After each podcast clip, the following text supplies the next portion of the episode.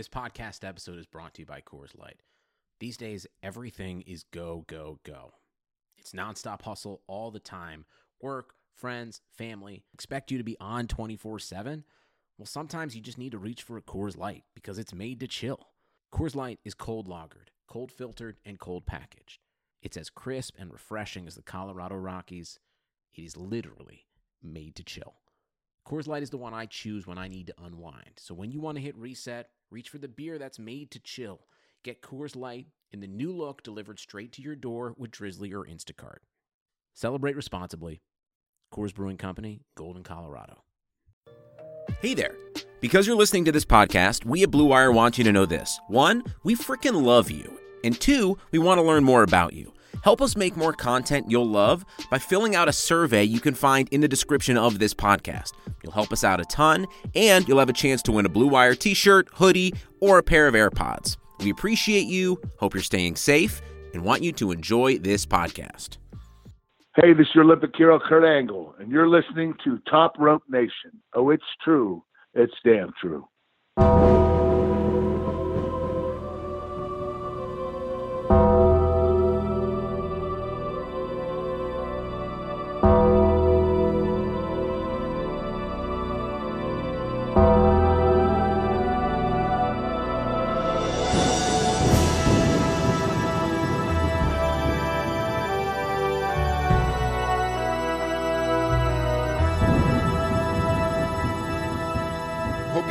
Great weekend. We're back. It's episode 154. I know you have been anticipating this one. It's our Undertaker fantasy draft. This is Ryan Droste of comicbook.com. I've got three ultra talented men on the line with me for this big one. First, hmm. Justin Joint, as I introduce you and welcome you back to Top Rope Nation, I want to ask you, what's your earliest memory of watching The Undertaker? it, it had to have been uh, renting Survivor Series 1990 and uh, scaring the bejesus out of a 10 year old uh, Justin. I think that's going to be a common thread for us. Uh, Kyle Ross, back from Cleveland, Ohio. What what's your earliest memory of this of Mark Calaway? I guess it would be the special update with Gene Okerlund, where he talked about quote Kane the Undertaker. Mm-hmm. Yeah, You know, you, know, you, those remember that? I thought you might say Mean Mark. To be honest with you, I thought you might have some memories of that. No, I did real not. deep on us. No, no, I I would not have started watching NWA slash WCW until he was gone. Okay. Yeah, I, I would echo Justin's statement. I, I was pretty uh as a young young kid in the early '90s. I was pretty scared of this guy when I saw him on TV. I remember they used to say stuff like when he would come out, the temperature got would drop in the arena. I remember being a little kid thinking, "My God, I wonder if that's serious. Do they like turning down the thermostat or something, or you know what's what's going on?" But yeah, I was. I remember being just watching him kind of chewing my fingernails. I was. I was definitely scared of him. I mean, the, the, the way he worked was so unique and it was definitely, you know, that Mike Myers thing. And it was truly eerie watching that as a kid. You thinking he's freaking invincible. Mm-hmm. Oh yeah, I mean, we'll echo what's always said about him. Definitely, I think the greatest character in the history of wrestling, and it's it's going to be a lot of fun to go through his matches here as we do this fantasy draft. And with that, I want to welcome in our special guest for the show. When we did the Ric Flair draft, we had a special guest on the line, and I thought we should do that for this one too. So we are joined tonight by longtime pro wrestling writer for Forbes. I've been reading his work for years. Very, very familiar with him. He's a super talented individual. He's now also the host of the Pro Wrestling Bits uh, video series on YouTube. And uh, the reason I got in touch with this guy is I did the Tully Blanchard podcast uh, a couple of weeks ago. And when I want to get a feel for that show, I thought, let me listen to his most recent show.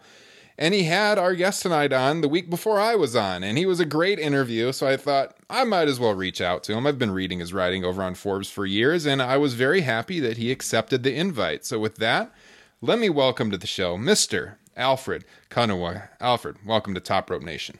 Thank you. It's so good to be here. You guys are too kind, and I'm very excited for this. You guys have a great show here. I'm so excited to be on. And uh, and thank you, just thank you for being on. And I think I'm going to win this draft. I feel very good about it. you might, uh, if you look at what the listeners thought of the of the Ric Flair draft. I have to admit, Kyle Ross took home the victory. I put out the graphic on the Twitter page, on our Instagram page, and we did a vote. And Kyle, you were the victor. I I, I would argue, have to admit. I'd argue that only 14% of our listeners know what's up. that was a vote total that Justin took home. Yes. So Kyle, I would argue that maybe America's not as bad as I said it was in the last episode. I would argue that not enough people have seen that match that Ric Flair had in 1990 with Brian Pillman, or more of them would have voted for me. But hey, I'll t- I'll take second place. I think I got second place. So Kyle, congratulations. We'll see how this one shakes out. I'll make a graphic. I'll put it on our social media. We'll see who wins. But uh, before we get to the draft, Alfred, I, I, I mentioned off air, we kind of talked about the last ride a little bit on our Thursday episode. You were not part of that show, so I wanted to give you a chance to talk about what did you think of the last ride in general. Uh, we kind of talked about on Thursday what what we thought were the best episodes of it, and just what were your big takeaways from watching the series. I had very mixed feelings watching The Last Ride. I just first want to state that I thought it was a phenomenal documentary. I thought it was excellently done. Um, secondly, just I'm so used to watching The Undertaker throughout his entire career. Of my entire life watching wrestling, The Undertaker's been around, and he's always been around as the Undertaker character. Even in his interviews, he's one of those guys, and they get into this in the doc where he doesn't break character. So to go through this documentary, I don't think I'm going to rewatch it as great as it was because I just did not ever feel 100% comfortable watching The Undertaker take a selfie or like, you know what I mean? It's just yeah. such a jarring. It's like for years and decades, he just protected his character. And then overnight, they're like, okay, now we have this uh, documentary on The Undertaker and you see everything. And that was kind of unsettling. And then it was also kind of sad to see just I don't think he's ever going to retire, even though he said he did. He's just in the system where Vince McMahon is addicted to him and he's addicted to pro wrestling, and and they just enable each other, and it's really a toxic relationship. So it's just you see the Undertaker going through these cycles where he just keeps coming back, whether he has a good match or a bad match, and it's actually kind of sad to see. Can yeah. I ask my question now? Yeah, go ahead. Perfect. Yeah. Okay, because that was such a perfect lead, and I'm sorry I didn't want to start like just jumping all over everyone. uh, Alfred, God, that was such a perfect lead in. So on our last episode, I mentioned I had three takeaways we ran out of time. Only got to two of them, but this is a great question with another person here to talk to. Perhaps I'm crazy here, but as I watched the last ride, a thought struck me. Was this documentary Vince McMahon's attempt at doing his version of the movie The Wrestler?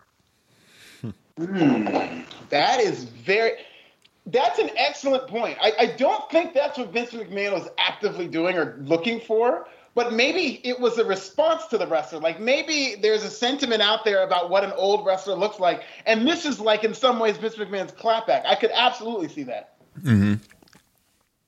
This is why I asked that. I think what you just said is spot on, Alfred, because this is a more I don't know if glorified or what glamorous is the word I'm looking for. Yeah version of the wrestler. Like, so there's some very real issues going on with Mark Calaway, right? But at the same time, he's having these issues, and it's like he gets to come back and work WrestleMania. It's not, you know, to use WWE term, some VFW hall or some bingo hall, right? Hmm. Like he's still getting to participate at the highest level of the industry. But there still is, like you said, this toxic relationship and the inability to let go, chasing the pop, Triple H talk. I, you know, we know Vince didn't like the wrestler on the movie until it, you know, gained Oscar buzz, and then he, yeah. you know, brought in Mickey Rourke for WrestleMania 25. I kind of think that it, this was his version of the. right. It's like, oh well, you know, guys can, it, whether intentional or not, it was just, hey, you know, here's a guy at the end of the road, but hey, the end of the road can be glamorous, and let's show you how it can be glamorous. Because I mean, the Undertaker's still, um, you know, whatever his financial issues are, he's still obviously doing pretty well.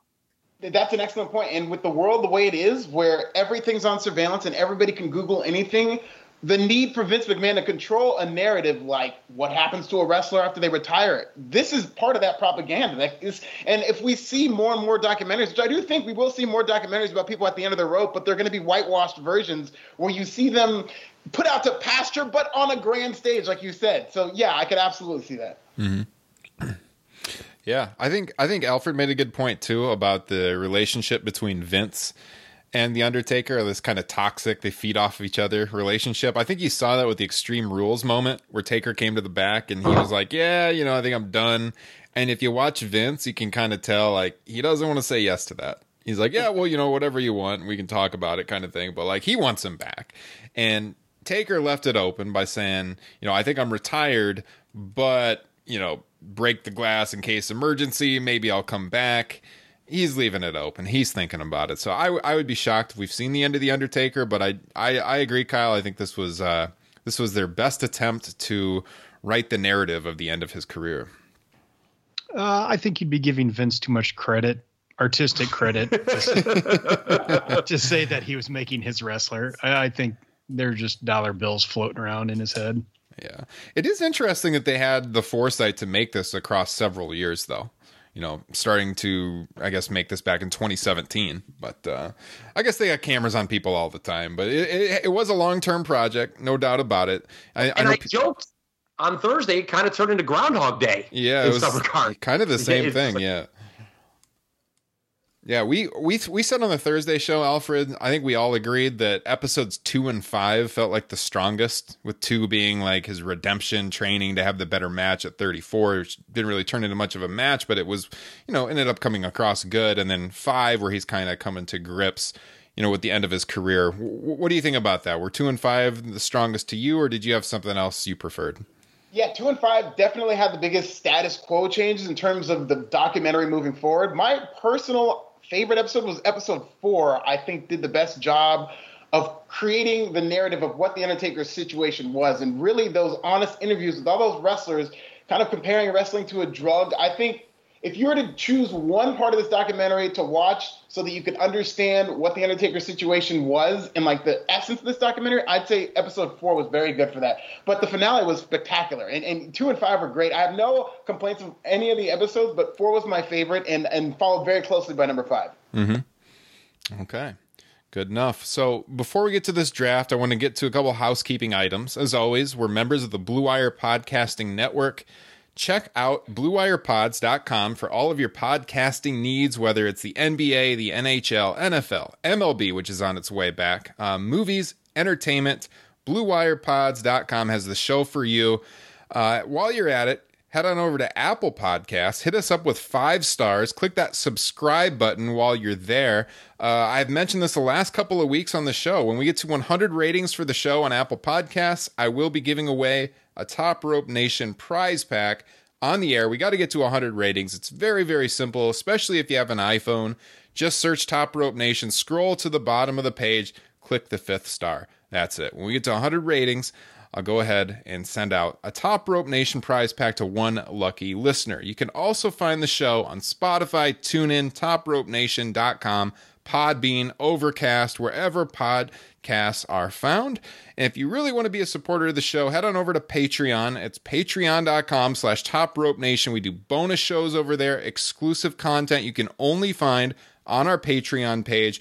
We've just had a new edition of the Top Rope Nation Classics podcast drop. You'll be hearing a uh, little bit of that show as a free preview on our podcasting feeds here at the end of this week. But if you want to hear the whole show on King of the Ring 93, sign up for the Patreon page. You get access to all of those bonus shows, plus a free gift in the mail.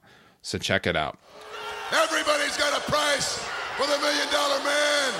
So without further ado, I will introduce to you now my mystery partner led to the ring by his manager, Brother Love, weighing in at 320 pounds from Death Valley. I give you The Undertaker. the Undertaker, the mystery partner is now revealed. I never heard of Oh, take a Holy cow! Look at the size of that ham hock! Check out them drumsticks, baby! 320 pounds, looks to be 6'9", 6'10", somewhere in that neighborhood, Rod. Six, six ten? I don't know. It's hard to tell from here. Holy cow! And look at the look on the face. I don't. Do you think it's his coffee?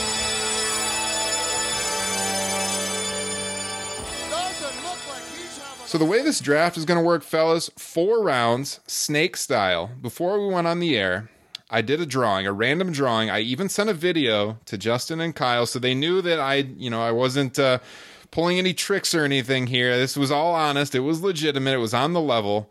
no frozen envelopes. If, if, the, if the fix was in, you wouldn't have ended up with the fourth pick. Yeah, yeah, that's exactly right. Because I didn't want, I did not want the fourth pick, and that's what I got. So the draft order is Kyle, then Alfred, then Justin, and then me at number four, and then we'll snake back. We'll do four rounds. So with that said, Mister Kyle Ross, the winner of the Ric Flair draft, it's round one, pick one. What do you got? Okay. So I have a question before I make my pick. I think Uh oh. there's probably two matches that everyone's we all agree what the top three are going to be in some various order. I think we all know what three is going to be, but I think the debate is going to be one and two. Do we think that age plays a role in what in who, what you would take one in this draft? Do you mean like how old you were when you saw it? Yeah, like for instance, if you're like I don't know, say a 39 year old person like me, perhaps you're biased in this. Whereas if you were 29 years old, you're definitely taking one. Uh, but if you're 39, you might go the other way.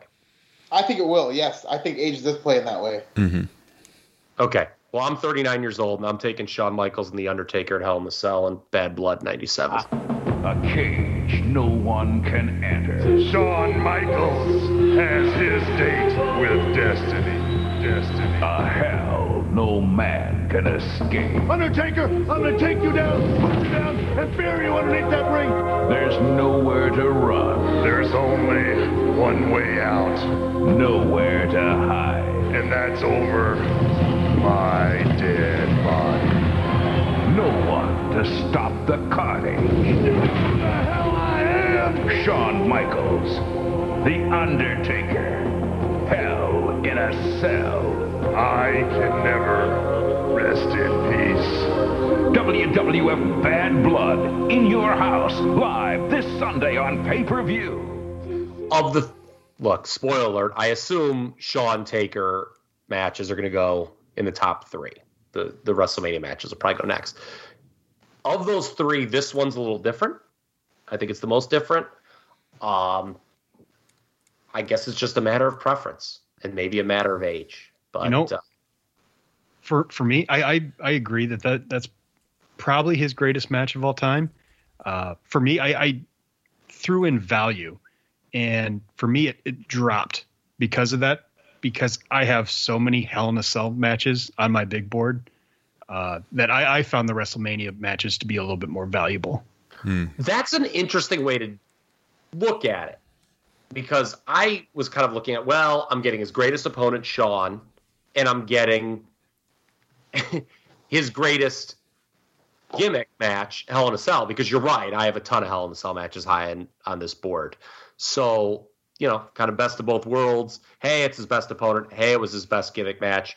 I'm going with it. Um, assuming Alfred takes what I think he's going to take at number two, I would not fault him. if and you know you, you can't really argue with my logic because it's the same logic I used when taking the uh, 92 Rumble match for Ric Flair, and that worked out really well for for me. I, no, no, no, it didn't. You're 14% of the vote. Hey, I just thought so it you was know, a great pick, by the way, Justin. my buddy Chad totally thought you were right for taking that number one.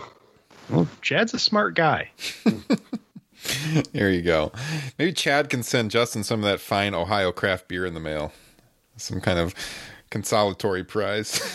I would not refuse it. All right. Alfred, what do you got number two? Well, I have legacy baked into a lot of my picks, and this match, you could argue, is Undertaker's most famous match, one of the most famous pro wrestling matches of all time. I'm going Undertaker Mankind, Hell in a Cell, Ooh. King of the Ring 98.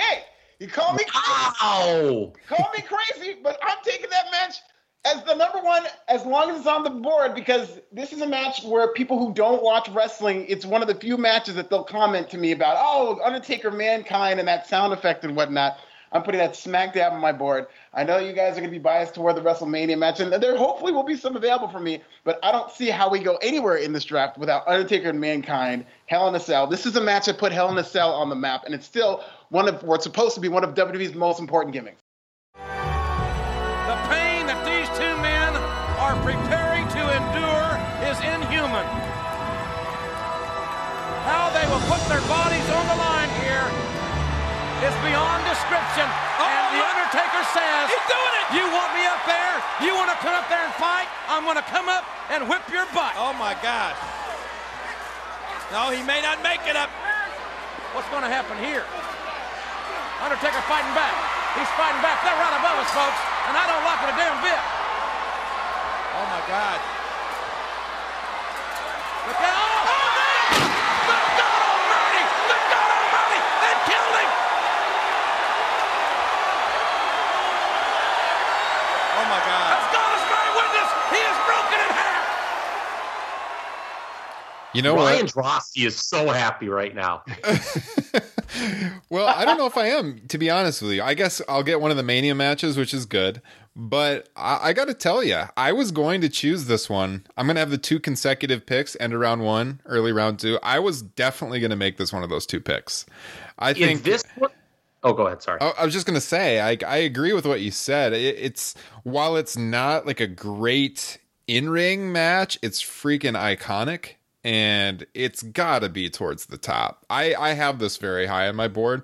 I yeah, I wouldn't have taken it number two overall personally, but I can see the rationale for doing it. But I was going to take it with one of my two upcoming picks, so I can't fault you too much, Alfred. So, okay, my thoughts on it is it. I totally agree. I think it's probably not probably. I think it's Undertaker's probably most icon- iconic match. Uh, I docked it because to me, it's a mankind match. I, I think you could have put a lot of other guys in the Undertaker spot and gotten that exact same match. I mean, I think Kane could have done everything that Undertaker did in that match. Oh, that's interesting. Oh, that is a great point, but that was I don't think anybody would be as into I think there would be a demand to stop the match if anybody other than the Undertaker was in it. I think it had to be one of these crazy Undertaker matches for a guy to almost die and people to keep chanting for it to keep going on. I think if it was anybody else, it'd be like, what are these two guys doing and they're killing each other? Like we gotta stop this match. Like I don't think it would have continued if it was anybody else. Yeah, they It did. is the Sorry, go ahead, Kyle. it is the most famous match that will be taken during this draft. I would argue, and perhaps one of the three of you could maybe offer some pushback, or maybe you'll all agree. I think it's one of the probably five most famous matches in company history. Yeah. Sports Center retweets it. Mm-hmm. Okay, I mean they're not retweeting any of our, you know, any of the Shawn matches. Yeah. No, absolutely. I think uh to the point of you could put anyone in there, that might be true. Um, but I do think there is an a- there's an added element of the fact that these two had a great rivalry, you know, for the previous two years, and that history certainly added to the story of the match. So, yeah, I, I agree that if you put a stand in, like the match would have went off probably just as well. But if you look at it as a fan and you're and you're deep diving a little bit, and you look at the storied history that Taker and Mankind had going back to '96, it at least for like a a, a long term fan, it kind of it added another element of greatness to that match. I think. So the fact the Undertaker's a big star helps. You know, I mean, if Yeah. it was like, you know, Al Snow or something hideous like that, I mean, it, I maybe it wouldn't have been re- remembered quite as well. yeah. All right, Justin, what do you got? Number three overall. Well, I guess I will take the uh, match that was number one on my board, and that would be WrestleMania 25. The match that, uh, when I was in uh, my second Dark Age, it, it kind of sparked the initial interest where I kind of started paying attention to wrestling again, just because of all the buzz around it. Uh, an argument could be made for better or worse. It changed uh, wrestling in WWE with you know getting more false finishes and whatnot. Um, I, for one, am, I'm pro false finishes as long as you know it's not a, you know too overdone. Uh, but I, I, this is just you know along with every match that's been picked so far, an absolutely iconic match. WrestleMania, There he is, the Prince of Darkness. the gravesite A man who's never lost at WrestleMania. to 16 souls I've buried. Let there be light. The Undertaker represents the purest form of evil. He walks amongst the shadows where I thrive in the spotlight. You are looking at the Heartbreak Kids, a showstopper, a main event. You see, it's very important to understand I am not afraid of the Undertaker. Undertaker, you may be 16 and 0 at WrestleMania, but I am Mr. WrestleMania. We've been having quite the discussion off air about this one over the last couple of days, and the fact that it didn't get five stars in the Wrestling Observer newsletter from Mr. Dave Meltzer. In fact, Taker's only had one five star match by Dave Meltzer, and that was the uh, Bad Blood 97 match that went overall. So that was kind of shocking. A four and three quarters in the Observer.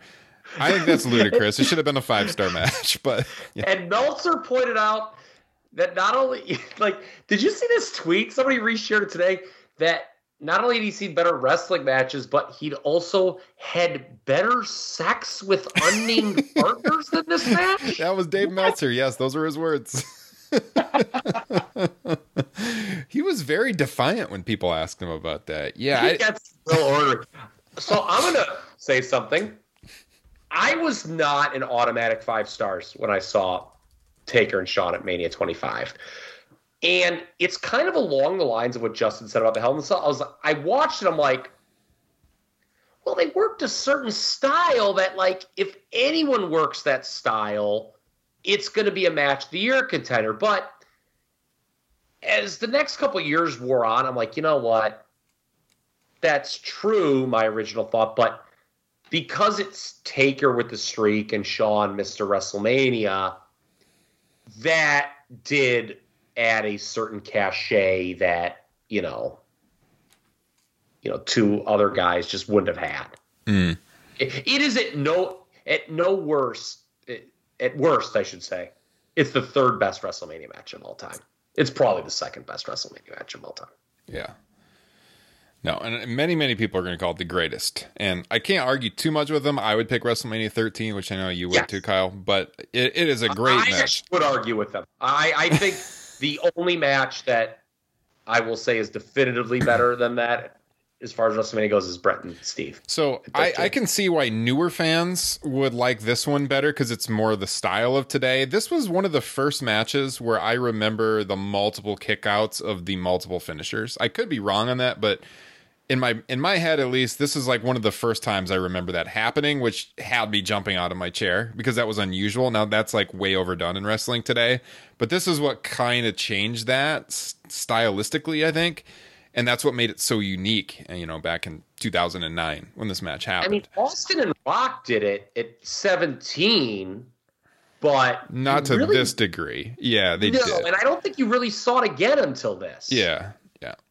You guys brought up uh, Austin and Bret Hart at WrestleMania 13, which is a viable contender for greatest match of WrestleMania history with this one. But the reason I would take WrestleMania 25 over that is because Austin and Bret, I think, were helped by the legacy. Even though it was a great match, that made Austin, he be, went on to become this big star. And that's kind of the match that we can trace back to as the start of his real big ascent. With this match, as soon as I saw it, as soon as it was over, one, two, three, I was like, that's the best WWE match I've ever seen. I knew it immediately. And just the emotion of that match and everything that went into the build and the, the Jim Ross just freaking out when those kickouts happened, I think just immediately I knew it was the best match that I'd ever seen to that point. Yeah. See, I'll argue the counter that the legacy is the reason why I would put Bret Austin number one. But that, that that's the thing. Yeah, that's what I'm saying. That's exactly what I'm saying. Yeah. Is you got the- the- it's helped by the passing of time and knowing what it what, what Austin went on to become as a result, really, of that match. Uh, but with the Undertaker, I don't think Undertaker and Shawn Michaels needed that much time for you to say um, immediately. The, the immediate reaction to that match was, "This is the best WWE match I've ever seen." This is uh, through a lot of people I follow. Hey, Ryan, when Mhm. you put the poll out for this draft, will you make sure you attach Alfred's quote talking about this match for me? Because I, I think he's really selling it.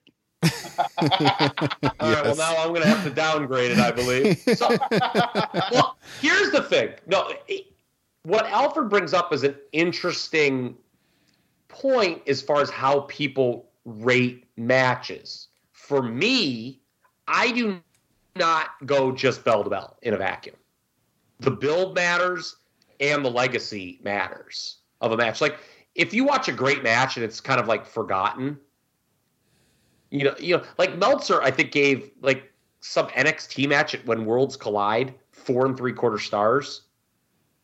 Anyone on this podcast right now, tell me who was in that match. that wasn't a four and three quarters. I, I remember he rated like I watched it at the time. I was like, that's not a fucking four and three quarter star match. Stop it. And I'm not trying to pick on Dave, but you know, with Bret and Austin, people do forget. Yes, the Austin legacy is obviously the greatest argument for why it should be number one, but it did win match of the year in a lot of polls in the same year that had the match I took number one.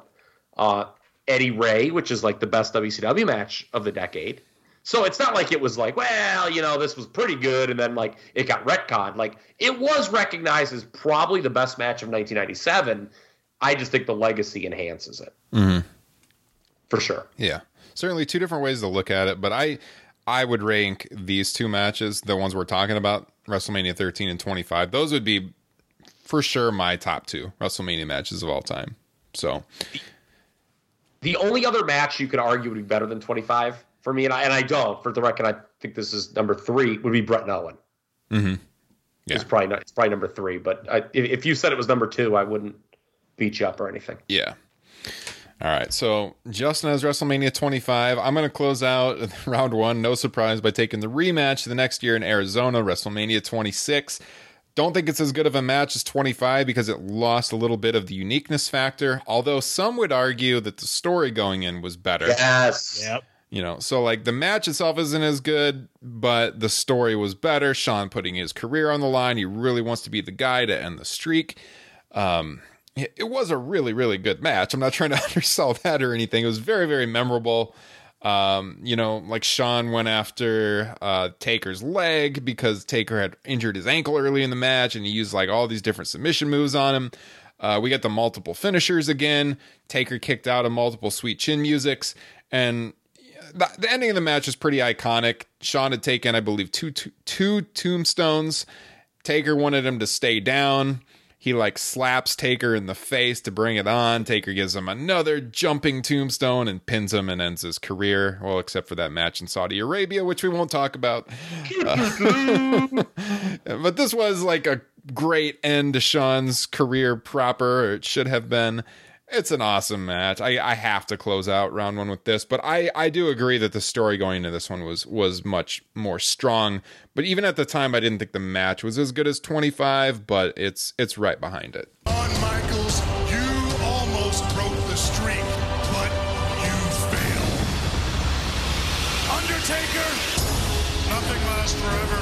Nothing in a WrestleMania is going to be an image of the Heartbreak Kid ending undefeated streak. Shawn Michaels' obsession will cause him to pay the ultimate price. The ultimate price of defeat will be the end of HBK's storied career. This has been my life for over 25 years. You think that I'd risk everything if I didn't know I could beat you? The most anticipated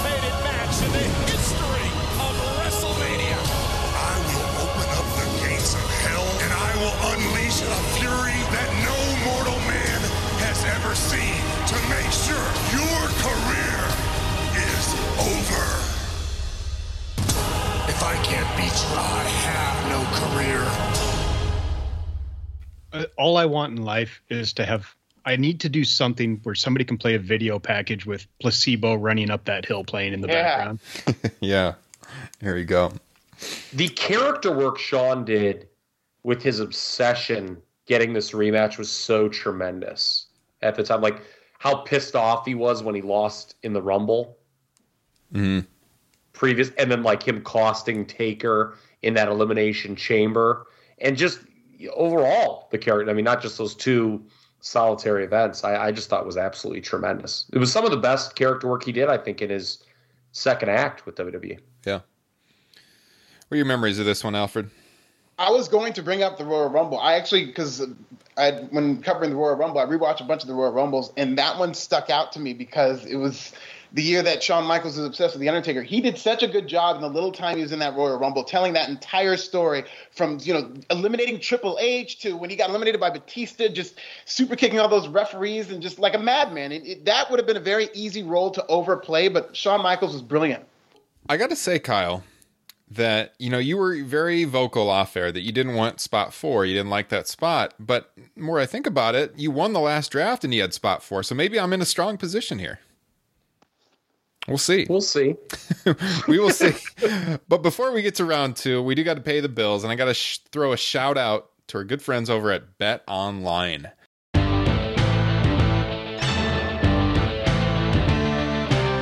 There is no shortage of action going on at our exclusive partner betonline.ag. Sports are slowly making their way back, and BetOnline is leading the way with the best odds and lines for all UFC, NASCAR, boxing, and soccer matches. And if you need even more, they have simulated NFL, NBA, and UFC simulations all day, every day, live on their website. Looking for something else other than sports? BetOnline has hundreds of casino games, poker tournaments, and prop bets to check out. Visit betonline.ag. Use promo code BLUEWIRE for a free welcome bonus. That's one word, BLUEWIRE. BetOnline, your online wagering experts. So as the second round starts and I have the first pick, I might anger Kyle with this pick a little bit. Not because he wanted the match, but because he thinks the match is overrated. We've talked about this in the past. Ah, I thought I convinced you on Mount Rushmore. I'm going back to it, and some of it has to do. I mean, he reveres this match. Taker does. We saw the frame picture. I got to go WrestleMania 28, the Hell in a Cell, Triple H, and The Undertaker, basically concluding a four year story that started at 25 with HBK and 26, and then Shawn or uh, then Hunter and Taker had the match at 27, which was nowhere near as good as this one, the Hell in the Cell, the end of the era match.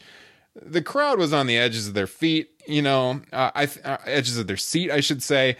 I think there was so many scares going through that crowd that the streak actually was going to end. You had Shawn in there as the guest referee. I mean, who can forget that spot where Shawn hit the super kick into the pedigree? I mean, people people thought that this match was po- possibly going to be the first loss for Taker at WrestleMania. Of course, some of that is playing into what people have thought about Triple H over the years and beating people as well. And they thought, yeah, of course it's going to be Triple H that beats Taker. Uh, but I mean, I think that this is one that has aged very well, also. And like I said, it's obvious that the people involved revere the match. And it's one of the most important matches in their careers to them. So who am I to argue with Triple H and The Undertaker when it comes to the work that they did here? The iconic shot at the end where they're all standing on the stage together. I think it's a solid pick to start off round two. So I'm going WrestleMania 28. What do you think of that, Kyle? I'm going to tell you something right now. I don't care if The Undertaker, Shawn Michaels, and Triple H walked in my office right now. I tell them they're all wrong. I think this. I think the fact that Meltzer gives us the same rating as the two Shawn matches is offensive. this match is notably worse than the two Shawn matches.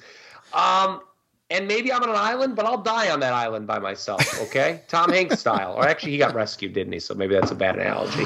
Yeah. Um, there was a lot going on in this match that just didn't make sense to me. Was it Hunter trying to end the streak? Was it Hunter trying to avenge his friend getting retired? Was it the end of an era? I don't know, man. I just th- this match was significantly lower on my big board, and I knew I was not going to take it this Kyle, draft. maybe I'm man, maybe I'm pandering to the voters because I think the fan base out there really likes this match, and when they see that I have this one and 26, I'm feeling good about where I'm going to stand in this vote. We'll what see. won? I think the fans are wrong too if they believe in it. I, so for the last three days, when you told me we were going to have a guest on, I was like, God, I hope Alfred doesn't take this match because I will just be quiet and I don't want to like shit on like our guest. I, I just I don't know. I think of all the matches that go in this draft, this is the most overrated. I knew you would. That's why I threw it to you first. Alfred, what do you make of this match? We've never heard I your opinion. say this match is one that I almost took. It was between this and the Mankind match, and I will argue that this match is underrated in terms oh, of There we go. Christ. does Yes. not get the the praise that it deserves for being literally one of the greatest matches in WWE history. Oh. People remember it in this bubble as, oh, it was a great WrestleMania match. Oh, it stole the show that year. No, no, no, no, no, no, no, no. This was the end of a four-year build in a company that never does that. And yes, there was a lot going on in that match, but I have no problem in this having the end of an era and having Shawn Michaels involved, having Triple H, because this is your blow off to a four year storyline. And they executed it perfectly. And there was a Uh. meta concept to this match. There was a meta aspect that I never, for one second, believed HBK was ending that streak, as great as those two matches were. There was always this overlying thought that, like, oh man, Triple H could put himself over here. And that, I think, helped make those matches better. Yeah. Kyle. It was there was a meta element to it. It was three old men masturbating to themselves. Oh God, Alfred, thank you for backing me up because I think this is a hell of a pick to get at the start of the second round. Justin, you disagree? What do you think? Uh, I there's a good chance I probably would have taken it had you not. Um, I don't know if there's a more hold my breath moment than that sequence with the super kick to the pedigree of thinking the uh, streak was going to end. Why did he do it though? If they were all celebrating at the end, I don't think this match made a damn lick of sense. Hey man, it's drama. It was great for what it was. I like it. You you did almost sway me on that Hell in a Cell show we did last fall, but I've kind of gone back and I I think it deserves the place it has. I'm sorry to say. We'll respectfully disagree, Kyle. I I don't love know you. if there's I'm sorry, I love you. uh, Justin, what do you got? Uh, well, I'm going to skip two matches that are out there right now on my big board that are available and grab what I have ranked as number eight. That's an odd strategy. Yeah, I know, right? well, it's because these these Hell in a Cell matches are just flying off the board. So I think I'm going to grab a Hell in a Cell match uh, with one of Undertaker's all time greatest opponents, Brock Lesnar. No Mercy 2002. Kyle's losing his shit. Which Hell in a Cell match are you talking about? The one in uh the from way back in the day, in like Yeah. 2003. uh, No Mercy 2002. Um, there's a, a little bit of recency bias. I literally just watched this last night uh, and and just thoroughly loved it. It is such a good match. Uh, you know, Lesnar is really good in it when he's holding on to the top of the cage and Undertaker's on the top rope and he's just kicking him with both legs. Just trem- I, I'm not sure about the build up to the match. It was kind of weird with with some of the uh, Undertaker's ex-wife stuff, uh, but a really really fun and uh, bloody Hell in a Mhm. Cell. Funny you watched that last night because I was actually watching it this afternoon. Uh, the the family was gone, my two kids and my wife, and my wife and kids got home as Lesnar started bleeding. You know, very badly. There's some big shots of him bleeding all over the place, and I had to turn it off because of that. I didn't want my two young children Taker, to see it. I mean, Taker's the one. I mean, like that's like a frick an all timer. yeah, no, but Lesnar early was bleeding. That's that's that's where I was at, I think, at the time. But yeah, Paul Heyman even blades in this thing. yeah. Mm-hmm. Mm-hmm. Um, this is the match I would have taken if I was Ryan at number five.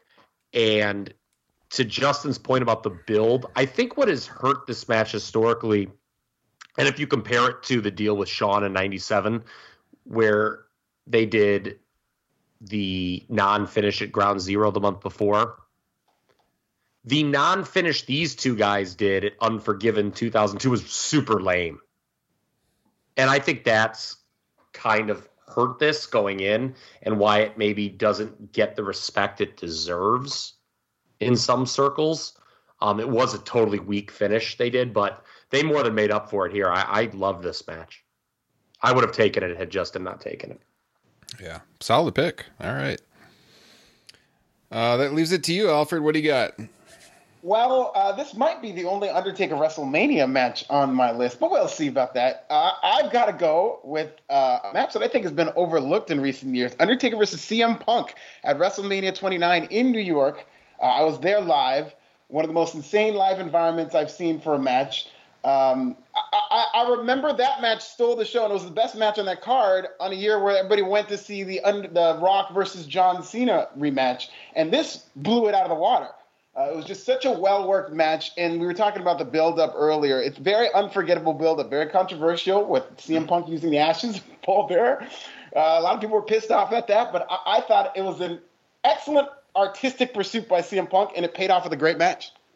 I love that pick, and I just did a column a couple days ago on the Undertaker's den, uh, ten best matches over at Comic Book, and this was on there. I I am a huge fan of this match. As you said, very controversial build, but super memorable. Best match of that show, in my opinion. So yeah, I can't argue with that. I uh, I just watched this the other night too. Um, it's actually one of the matches that I just referenced, uh, kind of skipping over on my big board uh, in order to take that Lesnar match. It, great match, another great moment uh, where you think Punk might get the win after hitting Taker with the urn. Uh, incredible. Mm-hmm. You like this match, Kyle? Yeah, it's real good. Just making sure. Just checking. I, you know, I didn't think Punk was going to win. Um, but no, it was, it was really good. Yeah, it was. It was. T- it's the last great WrestleMania match that he had. Yes, that's his last great WrestleMania match. Well mm-hmm. played. Yeah. Kyle, what do you got to close out round two?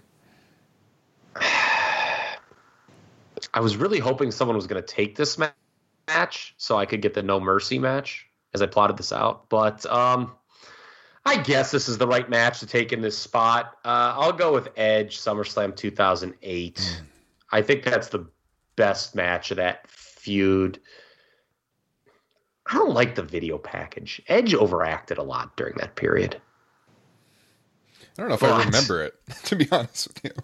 It's a really bad video package. I mean, WWE's really good, but like you watch, it, you're like, all right, yes, we get it. You're conflicted. You're so psychotic. We get it. But uh, they had a very good match uh, at SummerSlam 2008, and I think most people, I know you, Ryan, had it among your top 10 in your column you did over a comic book, and uh, it deserves to be up there. It was it was really good. All right. The yeah. uh, the first Hell in the Cell of the kind of the PG era, correct? Yes. Mm-hmm. Yes. Yeah. I'm gonna laugh so hard when I take my next bet. oh God, I was thinking like as you pick that one, you're like, oh, I guess this is the right pick. I'm thinking not a lot of not a lot I actually, of confidence. I, I, I, I hate my draft already. I've oh. lost this draft. hey Ryan, when you post this poll, will you make sure to uh, add that comment also to it? no, this draft sucks by me. I hate this poll. I hate this draft. I hate my draft. I've lost. Yes. All right. Well, you got two in a row, Kyle. So what do you got to start? Yeah, I, I didn't want number. This is why I didn't want number one. Um, because but I also feel like I'm drafting, you know, to try to win a poll. You know what I'm going to take here? Triple H WrestleMania 27. You son of a what the hell? Unbelievable. I like um, this match better than the WrestleMania 28 match. What a heel turn right there, I tell you. I, I, the kick out of Triple H's tombstone is an all-time great moment. Yes, yes. Uh, I, I would put it right up there, if not ahead of the super kick into the pedigree. Maybe I'm again in the minority on that one, but no, I actually like this match better than 28 considerably. I, I would put it in terms of WrestleMania matches. I think it and the Punk match that Alfred took um, are kind of neck and neck. I would give Punk a little bit of a a nod in that regard, but no, I'll take I'll take WrestleMania seven against Triple H. Now at least I can say I have a WrestleMania match uh, on my draft board. And who can argue with that? There you go. I, I don't like it as good as 28, but it is a good match. And uh, I'm shocked that you took it, Kyle. I'm not going to lie but I can't I can't argue with it. You know, starting out round three, that's a pretty that's a pretty solid value pick right there. Was this the match? Correct me if I'm wrong. My God, I believe someone has been shot in Valley View, Ohio. I don't know if you guys heard that, but I heard uh, they're, they're, they're, I don't, I, you know, I, I don't know what happened, but you know, if you hear of a homicide in Valley View, Ohio, you guys just heard it live. okay, I, I don't know what the hell just happened, but Triple H Undertaker. Let, let, us focus on the athletes, folks. Uh, I believe this was the match that born the pointing at the WrestleMania sign gimmick, right? Because remember the angle that started out Undertaker returned, and then Triple H returned, and they just like looked at the WrestleMania side and pointed at it, and that's how they did their match. Hmm. Shawn and uh, Undertaker never did that. I don't know. I don't think so. I'm not sure though. I I don't know. It could be. Yeah, I mean, it was just like literally two dudes just nodding at a WrestleMania sign, and it's like, my God, I guess they'll work at WrestleMania. Hmm. Okay. trying to think. I don't think it was done before that either. And per Meltzer, they were not originally supposed to even work. You know, despite the logic of Triple H working, Taker following Shawn doing it two years in a row. Um, go back and read the Observers. I did this morning. They were supposed to work singles matches against Sheamus and Wade Barrett. Respect, Triple H was going to work Sheamus, and Taker was going to work Wade Barrett at the WrestleMania. And I guess Triple H and Taker looked at the WrestleMania card and said, uh, uh, "We'd rather work each other." I kind of I kind of remember that now that you bring that up. I do remember the Wade Barrett part. Thinking that that would have been an odd match even at the time. But yeah, that makes sense. It's uh it's not Undertaker related, but I think and you're not going to see it on the network, but this might be my favorite Triple H entrance with Metallica. Yeah. Yeah. That was the who for whom the bell tolls. Yes. Yes. Yes. Badass entrance. Mm-hmm. All right, Kyle. Can't argue with you there. That was also the only redeemable part of WrestleMania 27. A terrible show. Yes. Yeah, not the best, that's for sure. All right, Alfred, what do you got? I- I'm surprised this fell to me. I really thought it'd be gone by now. So this is kind of a value pick. The Undertaker versus Batista at WrestleMania 23. Uh, I think it was uh, it was an excellent match because on paper it didn't look like it was going to be that great of a match. The Undertaker it was kind of getting older and slower, and Batista, as big of a star as he was, was not renowned as a great worker. They put that match in the middle of the show because you could tell they didn't think it was going to be a good match, and they absolutely. I mean, I think that might have been the best match on WrestleMania 23 uh, because I really didn't like the John Cena uh, Shawn Michaels match that main evented that year. So Undertaker versus Batista, I thought it was a great match. They worked their asses off. Yeah, this was one of the first times where you could actually say Taker kind of had a great match at WrestleMania. You know, if you look at all of his matches on Manias before this, except for maybe one, which might be picked at some point, uh, you know, they were usually like not great in ring matches. Sometimes the story was pretty good. I, you know, I guess the Flair match was all right, but not not like a four plus star match usually. And this one was really good. I, I agree with you on all points. I think it exceeded expectations by everyone's standards, and it is in the discussion for best uh, best match WrestleMania 23. So, yeah, I like the pick. And who could forget the story of Batista reportedly walking backstage after that match and yelling, "Top this!" Yeah, that's always one of my favorites.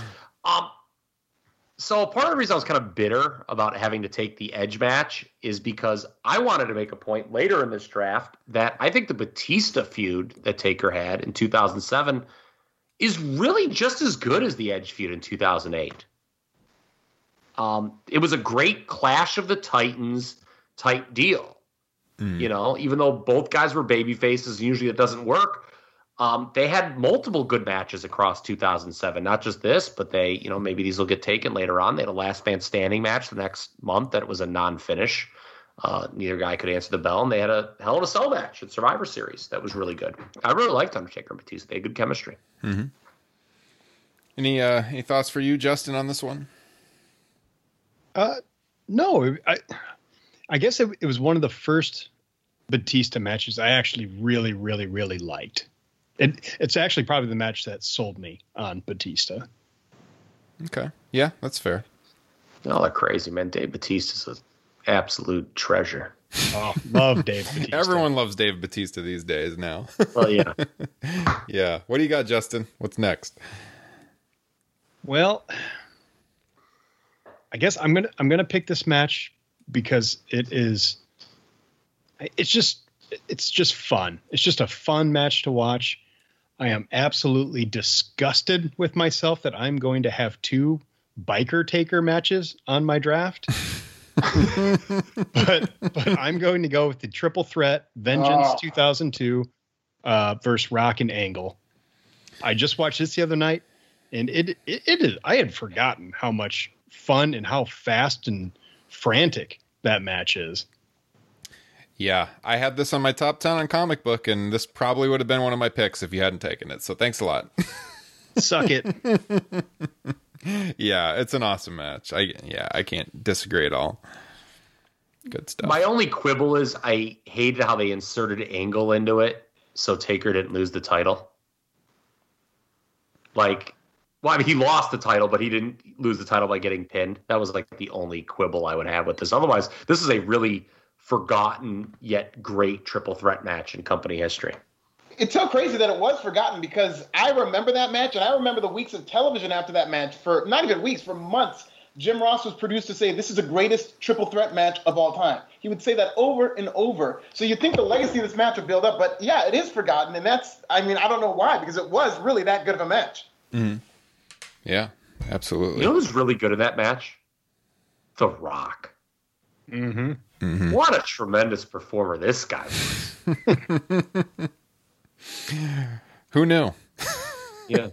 Hot yeah. take. Set up the great set up the greatest SummerSlam of all time too the next month. So yeah, that's Yeah. solid a solid pick, Justin. Can't disagree. So I guess that leaves me good pick.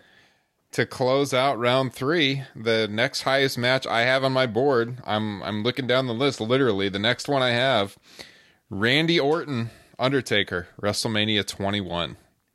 I thought this was a really fun match. You had Orton, you know, taking on. This is during the the whole Legend Killer period. Uh, there's a great moment in this match where Randy goes up for a choke slam and turns it into an RKO.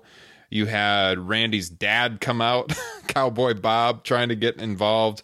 And uh, if I'm not mistaken, didn't Randy go for a tombstone? And then uh, Taker like reverses it into a tombstone of his own and gets the pin. I think I think that's how it ends. I just think it was a really fun match. It again shows that Taker always had his best matches with the smaller opponents. We mentioned the CM Punk match earlier, of course, Shawn Michaels, uh, even Edge, and here you got Randy Orton, a young Randy Orton in 2005. Uh, you know, at this point in time, he had already had the time with Evolution and stuff, but I think that this really helps cement Randy Orton as a top tier player to have this great match with The Undertaker on a WrestleMania. So I'm going WrestleMania 21, Orton Taker. What do you guys think of that match? I love the match. Okay, I'll, I'll, I I'll always remember that great spot with uh, the choke slam into the RKO. It's mm-hmm. one of those. Yes. The fun thing about the streak is you never think it's going to end until you think it's going to end. You know, until you're Yeah, in the match yeah. and something happens that makes everybody go crazy, and your lizard brain kicks in, and that's one of those few moments where when he did that, I was like, oh my god, they're putting this kid over the Undertaker, and so that was a great match. Mm-hmm. Yeah, strictly build wise, I think this was the first time I thought they might end the streak. Yeah. you know, there, yeah. there was a lot of matches afterwards where they had moments where you might think it end, but this was the first time it's like the build was centered around, uh, you know, the legend killer ending the streak. Mhm.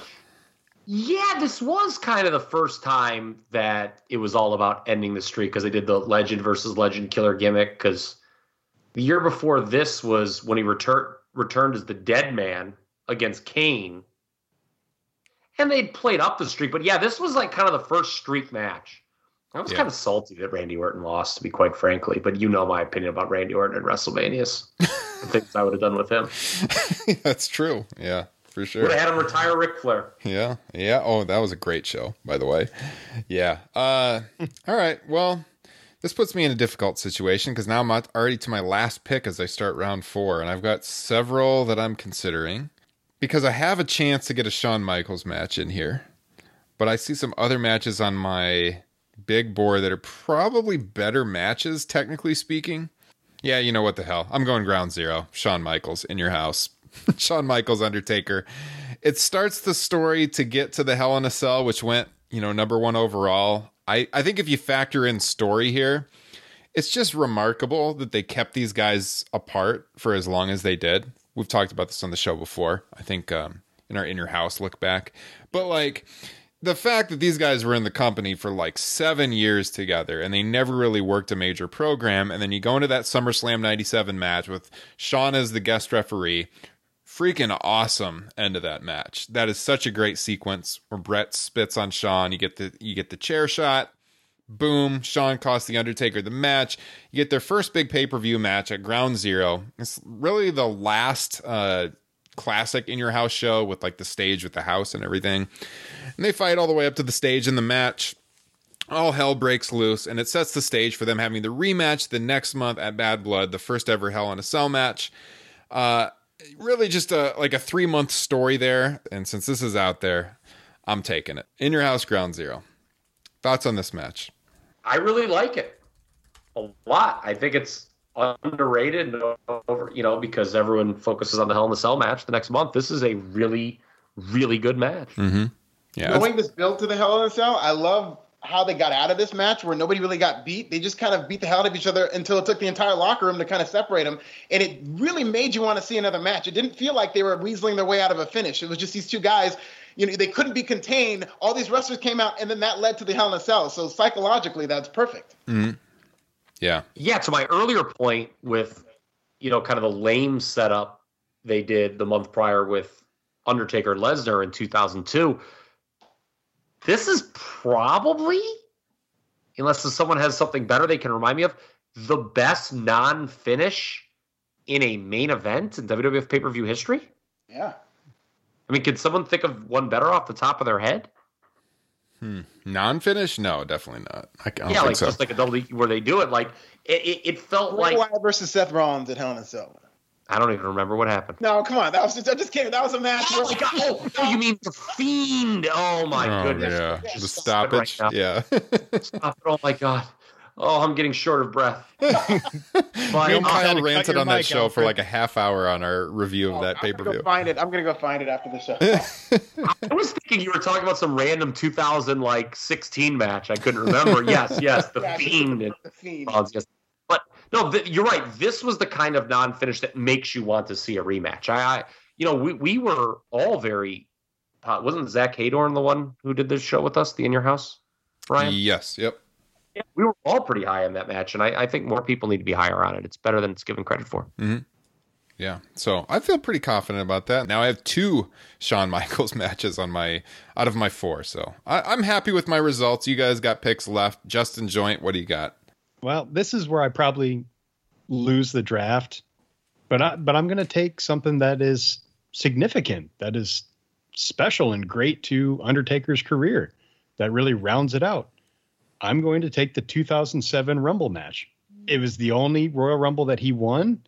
It had uh, what I enjoyed the the final four with Orton and Edge, uh, and then you basically had kind of the beginning of the new HBK and Undertaker feud, where they essentially had their own match at the very end of the Royal Rumble. Mm-hmm. Wow, that's a great pick. I wouldn't I wouldn't have gone down that road, and I see the uh, I see why you would though. Yeah. I was wondering if Justin Joint was going to do that. Actually, this is one of the four top rumbles of all time. I think there are four rumbles that are significantly better than the pack, and this is one of them. Yeah, I thought it was the greatest final two in the world. I, I've always pined to see like a mano a mano showdown for even like 15 minutes of just two guys trying to win the Rumble. And this is the closest we ever got to that. And it was fantastic. Mm-hmm. WWE does not capitalize on the drama of the final two in a Royal Rumble as much as they should. No, especially up to that point they had. Like it was always like Yeah. they were running out of pay per view time, and they had to like do it in like 30 seconds. Mm-hmm. Right, right. And really, the past five years of the Royal Rumble have just been Roman Reigns versus somebody else, and the guy eliminates Roman Reigns within five minutes. Mm-hmm. Yeah. Yeah. By the way, that's the same Roman Reigns they're trying to get over as the top baby face too. One of these days. yeah. Because because that's going to help acknowledging that oh well well yeah we're going to get this guy over as a babyface by throwing out Roman but we still want to get Roman over as a top baby. That's mixed messaging. Justin, I'm looking at your card, your four matches here, man. You might have a chance when this goes to the polls. We'll see. But uh, that's a nice pick. Alfred, what do you got? Okay, this this is gonna either win or lose me this uh, draft, but I feel very strongly about this. I feel like this match may age very well. Uh, to what we've been led to believe, this was the Undertaker's last Oh, match ever, it it was like nothing I've ever seen. I'm taking the Boneyard match from this year, of WrestleMania. I like it. Uh, you know, I was we were still fresh to the idea of a cinematic match. So at the time it happened, as numb as we may be to cinematic matches now, that's not what I expected this match to be, and I was just blown away by creatively how this was. And I just feel if I'm thinking of like all the great Undertaker matches that I truly enjoyed, I want one from my adulthood that I was able to really enjoy, knowing what I know about the business and being jaded. And I, I just this made a little kid out of me. Very nice. Yeah, I considered this to be honest with you. I was thinking about even the last round because uh yeah, it's it's it's solid all around. It was obviously different. I think it's the best cinematic match that we've seen still. And uh yeah, good pick. Kyle, Boneyard match, what do you think? Would you have taken it I next? figured someone was going to take it. Yeah. I'm just very excited because I got somehow this match to fall to me, and I had it number 10 on my big board. I was very scared that I wasn't going to get it. I almost debated it taking with my last pick, first pick of round three, and I got it with the last pick of the draft. So I'm very excited here. Okay, what do you got?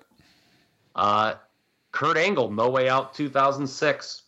Mm. This is a match that is absolutely beloved at Cage Match.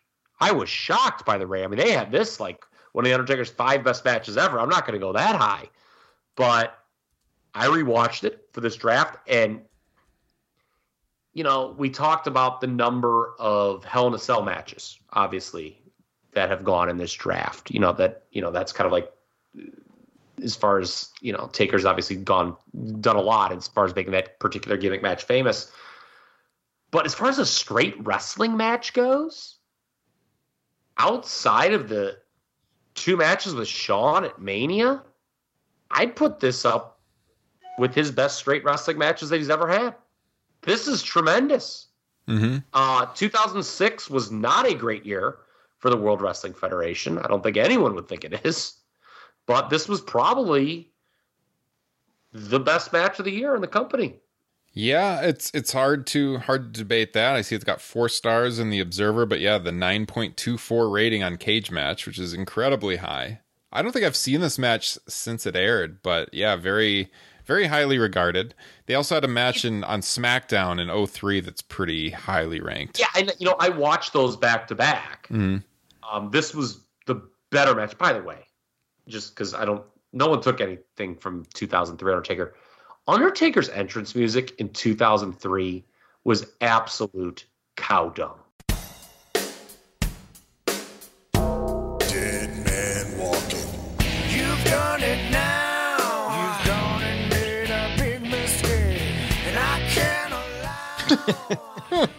That song, Guy Alfred, I'm sorry if it's your favorite song. Okay, I really am. No, it's not. But that song smelled like ass, man. You know that. Duh, duh, duh, duh, you know, I think he had that in No Way Out or uh, No Mercy, No Two too. Walking. Duh, duh, duh, duh. I was like, what kind of third-rate nu metal ass is that song? There's that nu metal again. Uh, he he had that uh, that theme at uh, the No Mercy 02 match, by the way. I noted? I noted that right off the Yep. top when I watched it. Yep. Oh, Didn't he right? oh. Right, Justin? Yep, that's Yep. correct. Yeah. Dead man walking. Yeah. It is not great. It is definitely No. not great. I'm not a huge fan of that whole biker ta- taker era either. the thing with the SmackDown match in, that was like made it noticeably worse than this one is like it had a terrible finish. The SmackDown, it was a TV finish with Lesnar running in Hmm. and hitting with chairs. This at least had a real finish to it, and it was worked really unique. There aren't a lot of Undertaker matches worked in this kind of catch as catch can style. Um, like this one, I mean, I know you, you're going to have to endure Michael Cole proclaiming him the greatest pure striker in the history of the WWE a lot in this match, but um, you know that's certainly debatable. But uh, no, really good match. Yeah. All right. Well, that's a nice pick, I think, to round it all out. So we've we've all had our four picks now.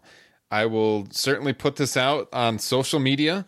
We will see who takes it home. And Alfred, I'll let you know how the results shake out. but uh, Okay, I'll be sure to retweet him out of out of good sportsmanship. Even if I lose, I will share the results with everybody. absolutely love it. Love to hear it. this is a lot of fun. Yeah. Yeah. So Alfred, tell tell the listeners where they can find you and what you got going on. Uh, follow me on Twitter at This Is Nasty. Uh, I have a YouTube channel, Pro Wrestling Bits, new bits weekly, just mini documentaries, a lot of fun. Uh, so just follow me on Twitter, go on Forbes, and look at my sports writer profile under Alfred K O N U W A.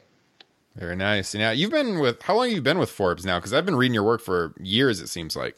I appreciate it. But since 2015 with Forbes, uh, I was with Bleacher Report, and then I went to Forbes. So I've, I've- I've been covering wrestling for 10 years now in terms of writing for Bleacher Report and Forbes. Okay. Yeah. Very nice. Well, it was awesome to have you on the show. I really appreciate you uh, coming on, and uh, the dialogue we had tonight was a lot of fun. And uh, hopefully, we can get you back on in the future.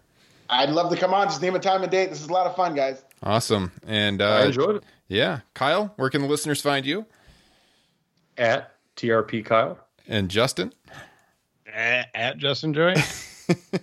yeah, and I'm at Ryan Droste, D R O S T E. Find the show at Top Rope Nation. We're also on Instagram by the same username and Facebook as well. Like I mentioned at the top of the show, check the Patreon page for our classic show on King of the Ring 93. Leave us those written reviews on Apple if you want to get your free sticker in the mail. And of course, we're bringing back the mailbag segment. If you got a question you want us to talk about on the show, topropenation at gmail.com. If we read your question on the air, we'll send you one of those Top Rope Nation stickers in the mail as well. So, with that said, this has been the Undertaker Draft, episode 154 of Top Rope Nation. Hope you enjoyed it. We'll catch you guys next time.